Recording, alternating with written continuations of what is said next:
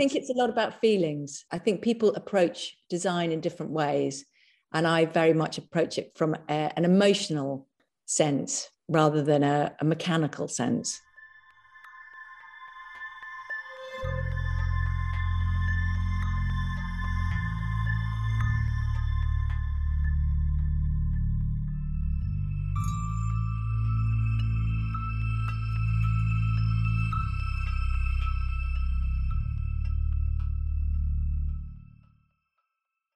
Hello and welcome to the final episode of Young at Art for our first series, the new Arts and Culture podcast, that puts you in touch with a variety of established names and rising stars from the worlds of art, fashion, and interior design who are shaking up the industry and redefining the idea of what it means to be a tastemaker today. I'm Harry Stevens, your host, and today I am so delighted to welcome the brilliant interior decorator, designer, entrepreneur, and businesswoman Sophie Conran to the podcast podcast.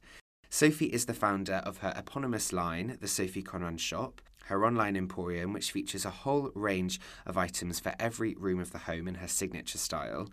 She has been in the interiors world for decades and has worked across food and fashion and design as far as Australia, as the only daughter of the legendary designer Sir Terence Conran, who changed the face of British design in the 20th century, she is following in his footsteps as a leader in interior design. Sophie lives across Wiltshire and London and has two grown up children, Felix and Coco, who are the third generation of the Conran clan to work in the design world.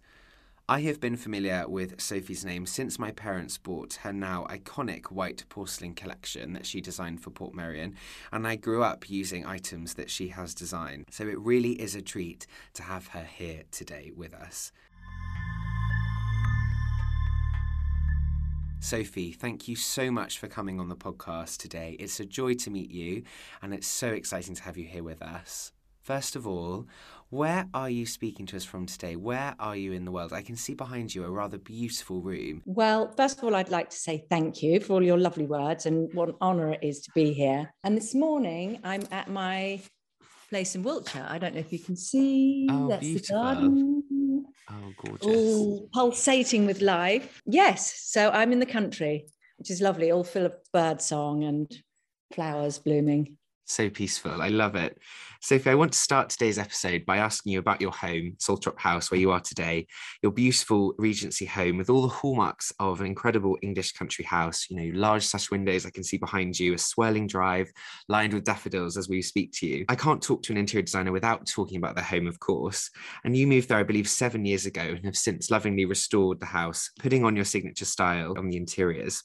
We will get to that in a moment. But firstly, Sophie, do you remember what it felt like the first time you walked into the house? What did you make of it all those years ago? Well, I'd been looking for a house for a couple of years and I'd seen hundreds of houses. And I really wanted a renovation project and really beautiful architecture. So, something I grew up in a house with big windows. So, that was important to me. Uh, we saw some amazing houses, but this kind of ticked all of the boxes. Um, I wanted to develop a garden. So, and there's huge potential for that. I've done, I've started. Yeah. So I think it's just, it's a beautiful, beautiful house. And I feel very lucky to be here. And how did you do you approach the house when you when you bought it? What what was the first thing you thought? You know, I'm de- really going to have to change this or or or you know alter this. What did you start with when you when you got the house? Well, when I moved in, I kind of lived with it for a bit, but it had been with the people that had it before for about 17 years and they hadn't done a huge amount. And before that had been a sort of restaurant with rooms a sort of b&b so there was a lot of exit signs and kind of strip lighting and acres of nylon carpet. So i kind of peeled back the layers and looked tentatively at what was underneath and then had some furniture and bits and i just kind of spend lots of time antique markets and antique bric-a-brac shops collecting things. So I've kind of filled it with those. The way that I live and the way that I have my family and friends here that kind of influences it, plus the architecture has kind of made it what it is. So beautiful. And are you in your office today? I can see behind you a lovely, lovely few paintings. Just describe, if you can, that the room that you're in today, you're talking to me from. So the room that I'm in is actually the sitting room. So I've got a table by the window, a round table by the window, and this is where I work from. Um, it's got two big sofas and very high ceilings with beautiful architraves, big windows, paintings. You can see the sofas there. It's got a beautiful, beautiful fireplace and it's wallpapered. I used to do a wallpaper range with a company called Art House. And it's one of the wallpapers that I did. And it's you can't really see, but it's actually got a texture to it. So it's got a little kind of very, very subtle gold spot. So it just gives a bit of movement to it. So it's not great big flat walls. Sophie, tell us about some of the things that you're working on in the house and garden at the moment. I, am I right in thinking that you're not finished with the renovations and you've still got things to add to and, and change? Well, I wanted a project that I could continue for my life, and it's definitely going to take that. so um, I'm doing lots of work on the garden. So lots of plans for the garden. I've got a big vegetable garden. I got a magnificent greenhouse last year, which I love, which is all filled with pelargoniums which look and smell amazing. Um, and I am slowly sort of carrying on, picking away at, you know, the, the hall. There was there's a spiral staircase, a cantilevered spiral staircase, and it was covered in white gloss paint um, and also a kind of red nylon carpet. And I was watching the Phantom Thread. I don't know if you've ever seen it. It's a film with Daniel Day Lewis about a fashion designer oh, in London, a kind of diva fashion designer, set in I think the 40s.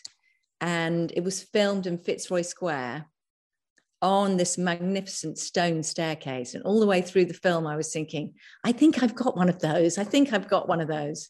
So after I'd finished watching it, I tore up the carpet and started scrubbing. And there it was and took all the paint off the balustrades and it's absolutely spectacular now and it's got a fan light over the top so it has lovely light in there there's my bedroom bathroom i'm going to extend so that's the next big project that i'm going to take on and of course there's structural work to do which is not so glamorous. It's these old houses they they eat up our time don't they? Which would you say is your favorite place to be in the house and the garden? What's what's the place that you really kind of sit there and think oh this is you know this is what makes it all worth it all those years of work i really like hanging out with the chickens actually. I've got some beautiful little bantams and they're so sweet um, and funny. So yeah they're great.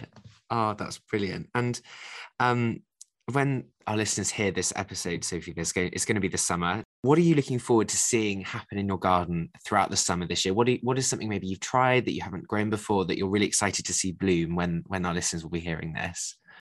I got a rose arbor, an antique rose arbor last year, and I've planted roses on it. So it's going to be all covered in amazing roses. One of the roses I choose is called the Maid of Kent.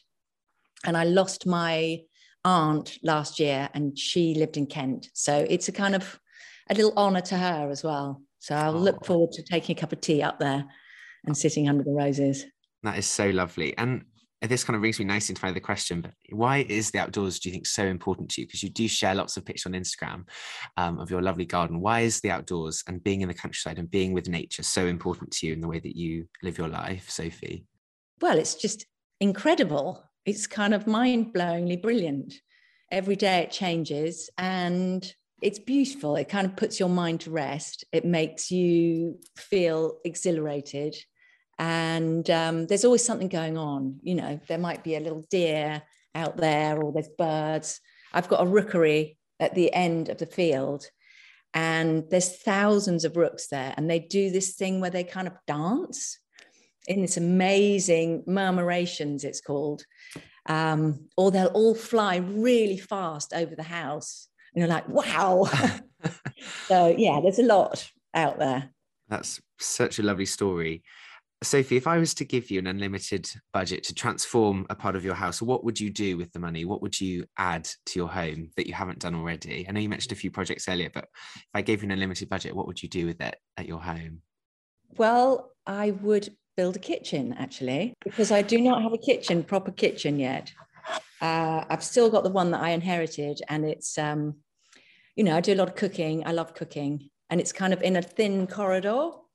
So I would open it out and um, yeah, that's what I would do. Have my Aga, have loads of old dresses, and it would be a very kind of warm and friendly place with lots of creativity and gorgeous things from the garden, all my fruits and vegetables from the garden. So, yes, that's thank you very much. and going back to the house, Sophie, obviously you've been in interior designer for so many years and you've worked at some amazing spaces. What do you think we can learn from the designs of history, like your home? You know, your house was built 200 years ago. What can we learn from these old spaces in modern life? Well, this house is particularly gorgeous because of the windows and the spaces that have been created. Um, it's very sort of um, uplifting. It feels very happy and the flow of all of the rooms is really beautiful. So it considers the human being very much, both of those elevated ceilings and the amount of light you get. And then there's, you know, the detailing.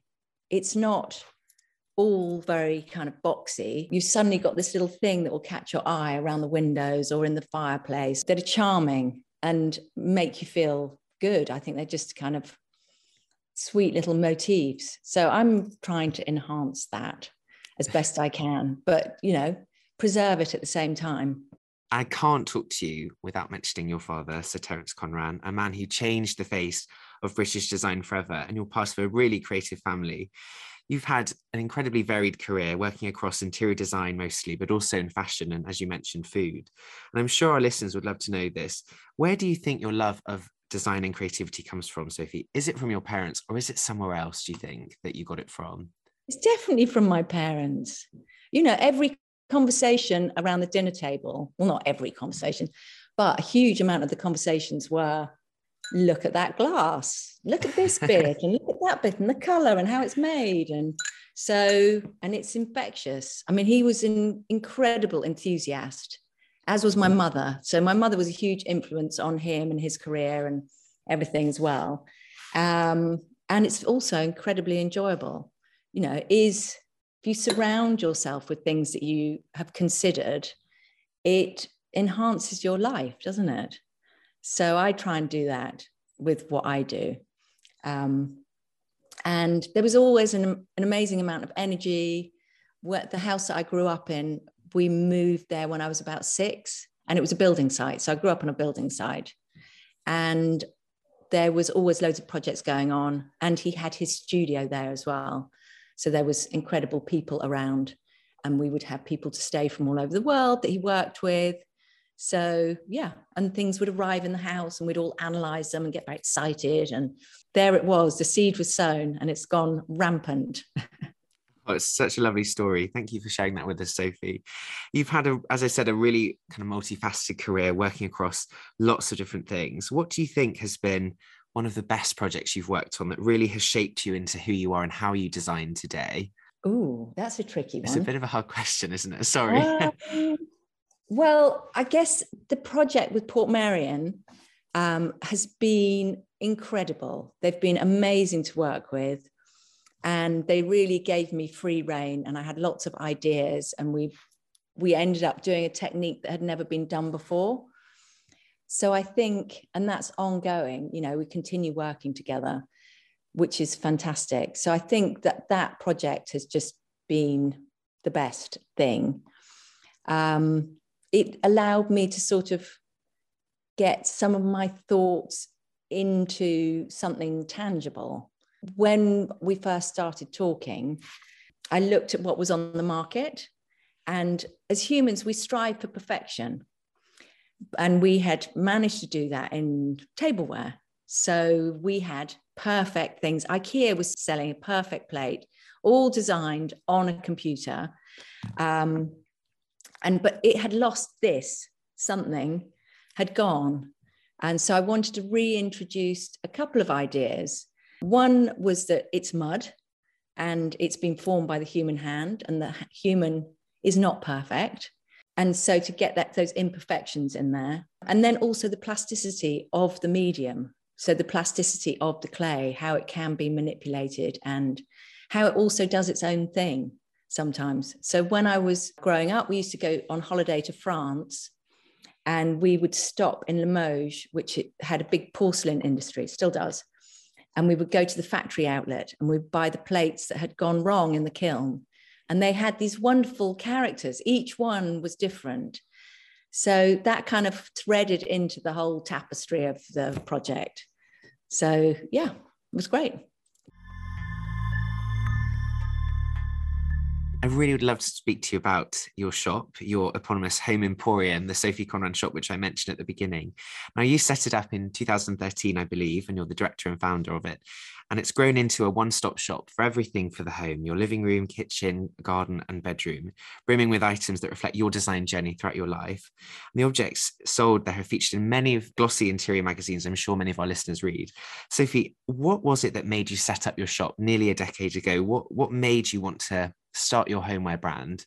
So I was working with lots of different companies Portmeirion, Arthur Price, doing kitchenware, doing gardenware and they were sold wholesale to lots of shops around the world. And so I wanted a home to bring everything together and sort of knit it together, so fill in the gaps. Um, and so I wanted it to be seen as a collection and not just bits and bobs all over the place. So that was the kind of idea in the first place. Yeah. And tell us more about how the shop works. How do you curate the items, Sophie, that you, you know, how do you decide what to sell in the shop? Well, we look at what our customers like and we try to give them what they like as uh, but we do mood boards every season. Um, and then we go and source products. So I've just got back from Paris. I was in Paris last week, which was amazing. In the sunshine, it could not have been more glorious. Uh, and we find manufacturers um, little factories. We work a lot in India. So we've got an ongoing project in India where we design things and have them made and sampled. So that's always happening. And things that I love. It's filled with things that I love and have would, would have in my home, like these panels, which are all handmade in India by generations of men. It's called crewel work. And it's the third, I think third or fourth generation of them doing it. Wow. So I like working with artisans a lot because again having that hand element and supporting them not losing their trades as well that's very important is it not to lose that kind of family history as well i suppose with with the artisans yeah. that you work with? And am i right in thinking sophie that you and your team design most of the items that you sell or do you outsource at all to anyone else with when it comes to kind of who will who will design the objects that you sell? Yes you're right. Most of it's designed by us. We have um, some of it which like Portmeirion and the gardening tool range that I do with Burgon and Ball. And then a little bit is selected off the shelf. So if we find something really wonderful, then we'll bring that in as well. I love it. So it's a mi- real mixture of things. Yeah. And what's next for your shop, Sophie? Um, well, we've got a very successful range of scallop bed linen, which we do in a rainbow of colours and we're adding new colors to that. So that's very exciting. Um, then there is, we work with a fantastic Egyptian glass blower. So working on some new pieces in glass, candlesticks and little vases, which is super cute in a rainbow of colors. And I'm off to Brussels for a day next week to go and find Christmas decorations. amazing because you obviously have to start so far in advance, don't you, for something like Christmas? You know, probably doing it yeah. in the summer. amazing. Yeah, photo shoot is always on the hottest day of the year. Guaranteed. You're sweating in your uh, Santa outfit. and what do you think, Sophia? The three things from your shop that everyone should own? Quite a quite a I suppose a range of things. You can't see what people, you know, what the houses are like. But what do you think of the three things everyone from your shop should own? Well, definitely the Portmeirion collection because it's I think, timeless and versatile and suits all different interiors and can be used every day. You can dress it up or you can dress it down. The scallop bed linen that I mentioned, because it's so charming and it's such beautiful quality that it makes getting into bed a real treat. You know, that kind of moment of like, oh, it's bedtime. um, so, yes. And then because of all the different colors, it works into different interior schemes. So, you know, you can add pops of pink or yellow or orange or so um, that's great. And then the third one is one of my planters. I do these amazing stripe planters, and it's just to bring a bit of the garden inside. So always have some herbs, some flowers, something around, like the circus has arrived. what a lovely picture. Thank you. Thank you so much for sharing that, Sophie. I'd really love to talk to you now about some of your inspirations, some of the people and places that inspire you. Who do you think are some of the people in design that really inspire you the most, or someone you've thought, you know, really helps the way that you create objects for the shop? Who can you just tell us a little bit about those people? Carole Bamford, I think, is a goddess. I love everything she does. It's a kind of, it's quite holistic in her approach. She has great homewares. I don't know if you've been to Daylesford and seen what they do there. So great homewares, fantastic atmosphere. She's got it right back to the soil. So she is an idol. Um, there's a woman called Caryn Hibbert who has a place called Thyme and the Ox Barn. And again, it's a sort of similar thing. She's got huge vegetable gardens and beautiful gardens. She's also does watercolors um, that she gets printed on lovely linens. So I think she's very inspirational.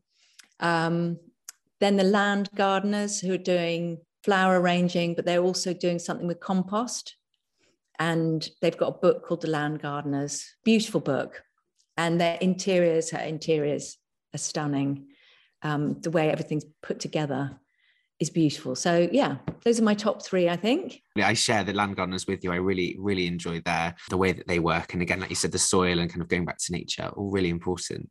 Where are some of the places, Sophie, that inspire you? You know, you've been to lots of places, I'm sure, for work, as you mentioned. Um, where are some of the places that really inspire the way that you design? I think being inspired is something that you have to feed all the time. So I go to quite a lot of museums, um, and I also love traveling. And you know anything can pique your interest but you have to put in as well as put out. So visiting a stately home wandering around the gardens is wonderful particularly since i've got this project here. Um, how things are put together how it feels. Is it too stuffy? Is it too mothbally? Um, and yeah just travel feed it books, magazines, people, keep meeting new people, having interesting conversations.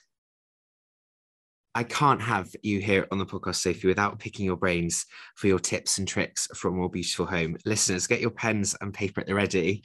Um, when our listeners hear this, as I mentioned, Sophie, it will be the summer. Do you have any advice for how our listeners could prepare their home for the new season? What do you do in the summer you're really excited to do this year?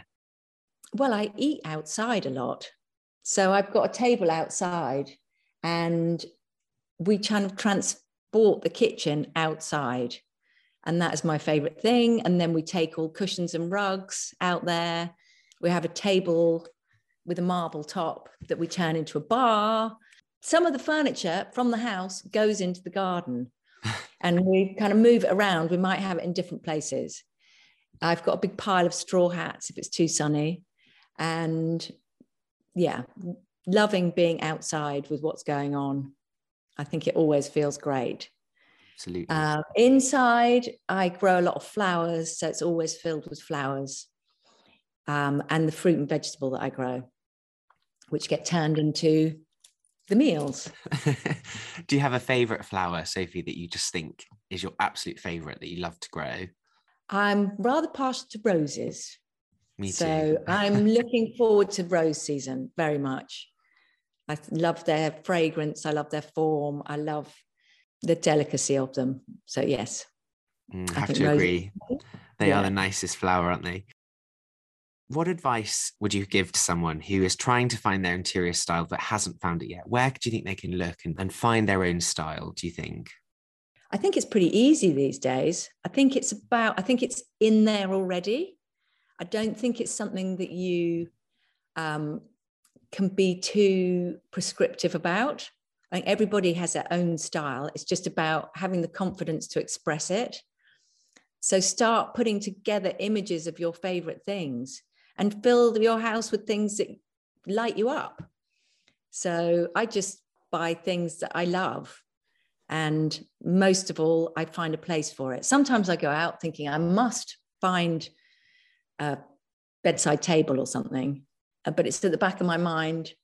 And then I'll go and buy something completely different. Pinterest is great, Instagram is great. Follow people whose style you really enjoy, pick up ideas from them. If you're looking at Instagram, there's so many brilliant people to follow. You might find that you love paisley. You might find that you just adore stripes. So just keep on, as I said before, feeding it. And the more you put in, the more will come out. Absolutely. Who are who are some of the people that you love following on Instagram? So if you tell us about your feed, what, what does it look like? A lot of flowers, mad birds from all over the place, uh, interiors. So lots of interiors people, lots of people who deal in antiques. Um, it looks pretty colourful. I could find my phone and tell you my favourite object underscore LA underscore NY, Pinot 3 Bravo, flowers, flowers, flowers. Isabel Bannerman, she's a garden designer, but she's also got an amazing house. Charlie McCormick. Oh, yes, love him. Yeah, he's, he's great. Such a great array. Thank you so much for sharing. Pleasure really good advice. I'm sure lots of our listeners will be itching to get their phones out and will be looking to see who you follow now. Sophie, what do you think are the most important things to consider when you're designing a new interior space, especially with, I suppose, you, your great experience in your own home? But what are the most important things do you think to think about with someone else's home and what they, you know, if they're not sure where to start, where should they begin? I think you think about how it's going to be used. And I think about how you move about the space what kind of atmosphere you want to create, and how you make the best of that space. Because spaces can be really tricky and they're not always the way you want them to be. And then sort of peel back the layers and then add your own style. I think mostly it's about how it's going to be used because that is what it's for. Absolutely. And just before we do some quick fire questions, I've got a final point to ask you. Sophie, what does a, a, typical weekend look like for you at home? Talk us through what you're drinking, who's coming over, what are you cooking? What is a weekend like for you at home? Often I have a lot of people. I like to do a big Sunday lunch. And if my son is here, we've got an amazing barbecue from a company called Country Fire Kitchen and it is a sort of South American barbecue. So it's this great big metal thing, and we cook everything from the garden on it. So roast leeks, and um, the last thing we did was some quail on there, and that is fun because everybody stands around the barbecue and has a chat and has a kind of interest in what's going on. When I normally have drinks first, so we will have champagne and little cheese biscuits um, that we make, and that's very nice. And then dinner, uh, if it's nice, we'll eat outside. Uh, but if it's not as nice, we will eat in the dining room. And it's all laid up with tablecloths and, you know, the whole thing, masses of flowers, always. Yesterday, what did I do? I went and picked some wild garlic, um, made some soup, wild garlic soup, which was pretty good. Um, went for a walk in the woods with my dog Mouse.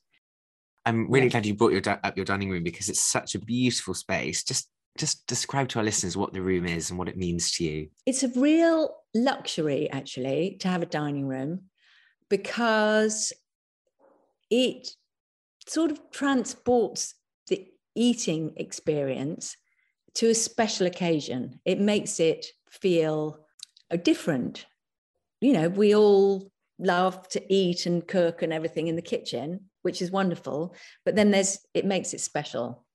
And it's a place for me to really play with all of the ceramics that I collect and the cutlery and the napkins. I have lots of napkins it's something I love um, collecting and different tablecloths and you know i like to make it really sparkle so i use lots of metallic things like silver little beakers that the light bounces around masses of candles which i do in different colors um, yeah it's it's fab. It's a fab room. It's got lots of light coming in, amazing views over the garden.